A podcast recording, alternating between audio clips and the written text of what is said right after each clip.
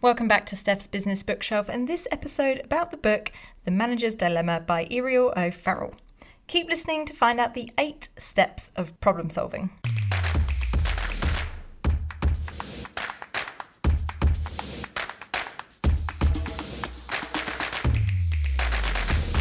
Welcome back. I'm your host, Steph Clark, and as usual, each week I share with you the three big ideas from the best non-fiction books that I've been reading and do the reading so you don't have to. In this week's episode, I'm going to be talking about a brand new book that is actually only out today. I was lucky enough to get a preview e-book version of this book from the author from Irial O'Farrell, who's based over in Ireland. I'll tell you a little bit more about her in a moment. And she, yeah, she very generously sent me an advance copy so that I could have a little read and potentially talk about it on the podcast as I now. So, yes, this is another one that I was generously gifted. Again, as usual, has no impact or implication as to what I thought of the book. I think about the book what I think about the book, regardless of how much I did or didn't pay for it. But of course, as usual, the focus is more on what the book was about and the three big ideas from it. This is not Irial's first book. I will talk a little bit more about her other w- work and her books in a moment. But she also has a book about values and she also has another book about smart goal setting, which is something you've probably heard of or probably heard of the term of smart goal setting. That book goes a little bit deeper into that. But I think that is time to talk about this book, The Manager's Dilemma, which is, as I mentioned, her brand new book just out today. And before we go into the three big ideas, as usual, I'm going to share a little bit more about what it's about and a little bit about the author. Do you find yourself swamped by everyone landing problems on your desk for you to solve? Do you wonder why your teams hand over issues for you to sort out rather than sorting them out themselves, even issues that you think they should be able to sort out themselves?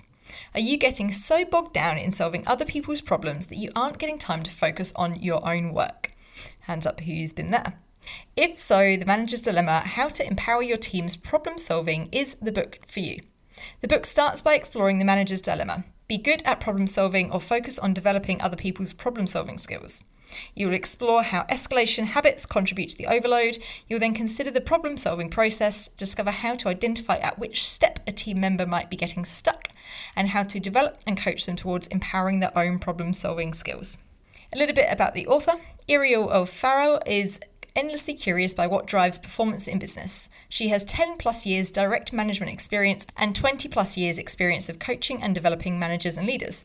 The manager's dilemma is based on initial direct observations she made of behaviours she saw in her own team and how she responded. While mentoring a group of senior managers, she realised they had similar issues within their own teams, so she tested her theories with them.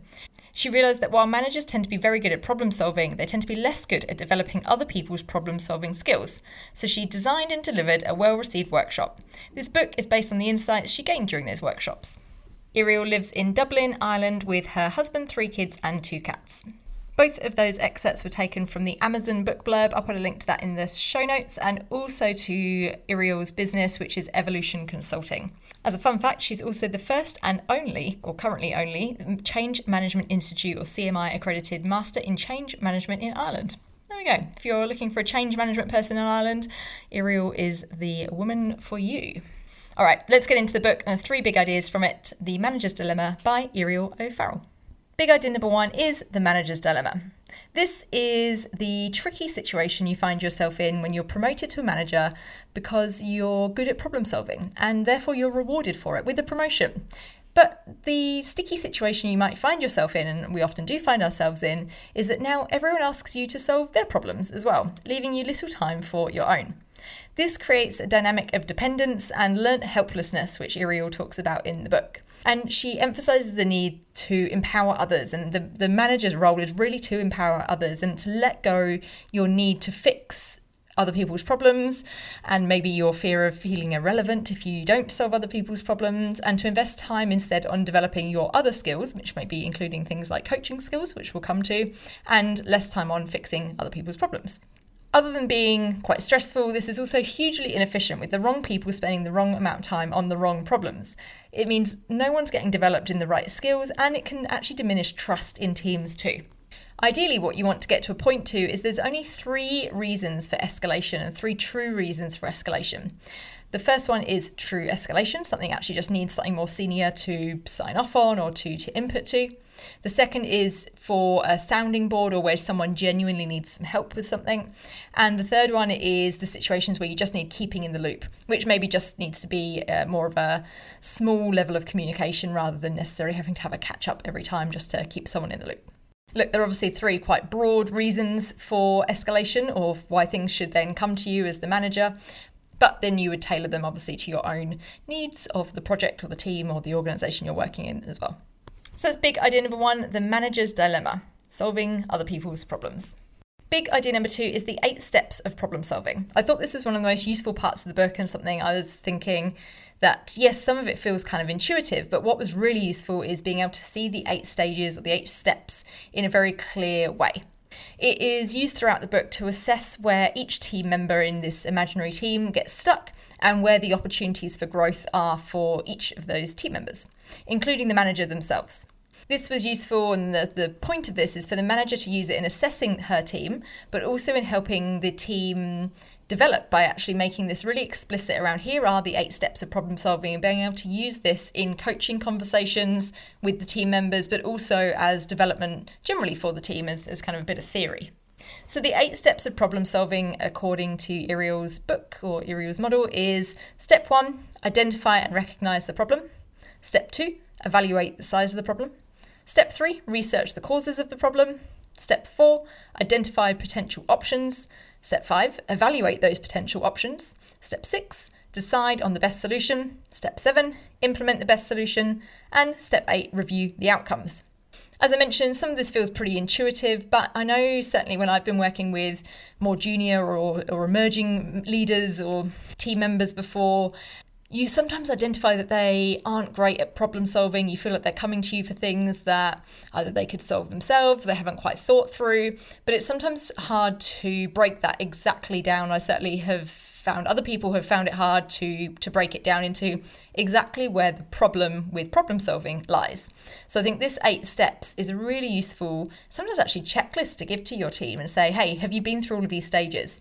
Now, some of them might be more or less relevant or take more or less time depending on the problem or in different situations. But what it does do is it, sh- it shows this really nice logical process that people can work through and that you can work through with them as well. And also for them to realize and, and start to realize, for your team members to realize what question you're probably going to ask them next. So it starts to link into this coaching approach that you should be taking with your team as well.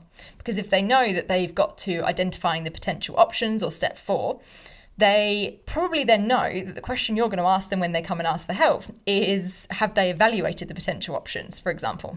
So it helps set that expectation and be clearer for everyone. In addition, if you're able to understand where each person tends to get stuck or where you jump in and take over, it allows you to ask better questions at those different points and apply some self awareness to the team and, and to yourself too. And as I said, it also makes these expectations just clearer for the team. They know, therefore, where your thinking is going to go, what stage of the process you're going to take them to next, and the questions that you might ask them along the way. So that's big idea number two the eight steps of problem solving. Big idea number three is the coaching approach. I've hinted toward this a couple of times already in this episode, but a large chunk of the book is dedicated to where the manager in this particular story, Trish, is having a conversation with the coach, which I assume is Irial, about the problems each of her team are having with problem solving and how to approach them where they are and work out where they are and then work out a bit of a plan of action. In a bit of a meta way, Trish will then take a coaching approach with her team. So this is her being coached in order to then, then be able to coach her team. And what's really clear is that questions are at the core. Trish asking questions of herself, the coach asking questions to Trish, and Trish asking the questions to the team. This means that she is then able to go back to her team and ask them to self identify and help them come up with uh, their own plan. While she might have come up with a bit of a starting point to a plan, this means that she can actually take the eight steps to them and help them to help identify it as well. This chunk of the book is written as an exchange. So it will say the coach and then it will say Trish and it will exchange between the two. It's a bit of a, almost like a script. I will say at this stage, this was borderline on the fable kind of category of writing, which, as we know, I have quite an allergic reaction to. However, it wasn't quite as cringy as a fable. Funny, actually, side point. When Irial sent me the book, she was like, I guarantee it's better than the 5am club. She was absolutely right about that. There is this part of the book, like I said, there there is this this exchange between these two fictional characters. I don't love that particular type of writing, but what was really useful about it is that it allows you to see the level of detail that you need to go into when you're doing this level of coaching with a team member and help you to see some of the questions, considerations, perspectives from other people that you may miss if you just dive straight into trying to solve other people's problem solving problems because it's pretty easy to overlook some of those things. Now, because some of those questions are embedded into this dialogue, it does mean you maybe could oh, miss some because they're in, in, sort of hidden in the dialogue rather than necessarily having them written out as bullets, which I think some of them could have benefited from, for example, or some of the key points could have benefited from actually just being bullets and didn't need to be this exchange or this dialogue and the fact there were five different conversations about the five different team members meant that that dialogue part did go on for a little while.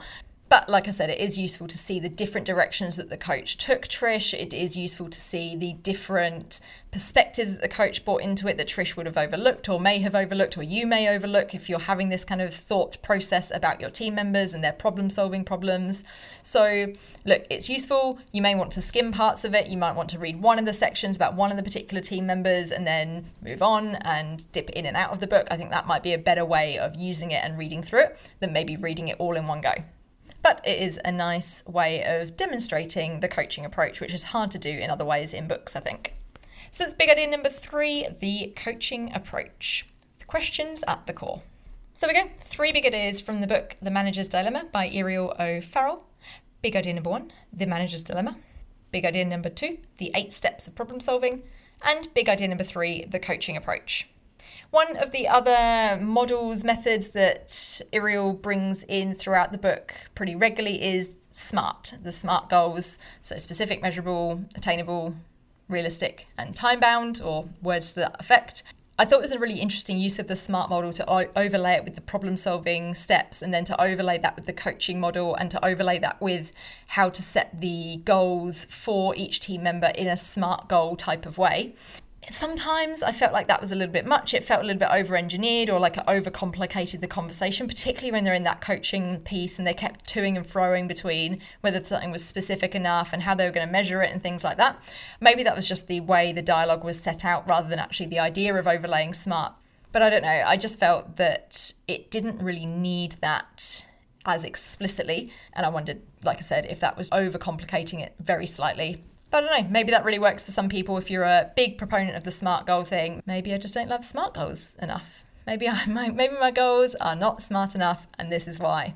Maybe this is the root of all my problems. So, not saying it's a bad thing, just an observation I had when I was reading the book and think about how I would use it and who I would recommend the book for and which bits I would tell them to focus on, depending on if they were struggling with this very apt, very relevant manager's dilemma, which I still hear all the time from people I work with. So there we go. Brand new book, hot off the press The Manager's Dilemma by Irial O'Farrell. Go and give her a follow, give the book a read, download it. As I mentioned, it comes out today, so you can get your hands on that right now. If you have read this book, if you've read any of other Irial's other books, please let me know. I'd love to know what you think, what you thought. If this is a challenge you are struggling with and you are going to dive into this book to understand better the types of problem solving problems you may be facing and how to approach them for different people in different stages using the coaching approach. That would be a very good idea, I think. Let me know how you get on. LinkedIn and Instagram are the best ways to contact me, and as usual, my contact details are at the bottom of the show notes. But otherwise, until next time, happy reading.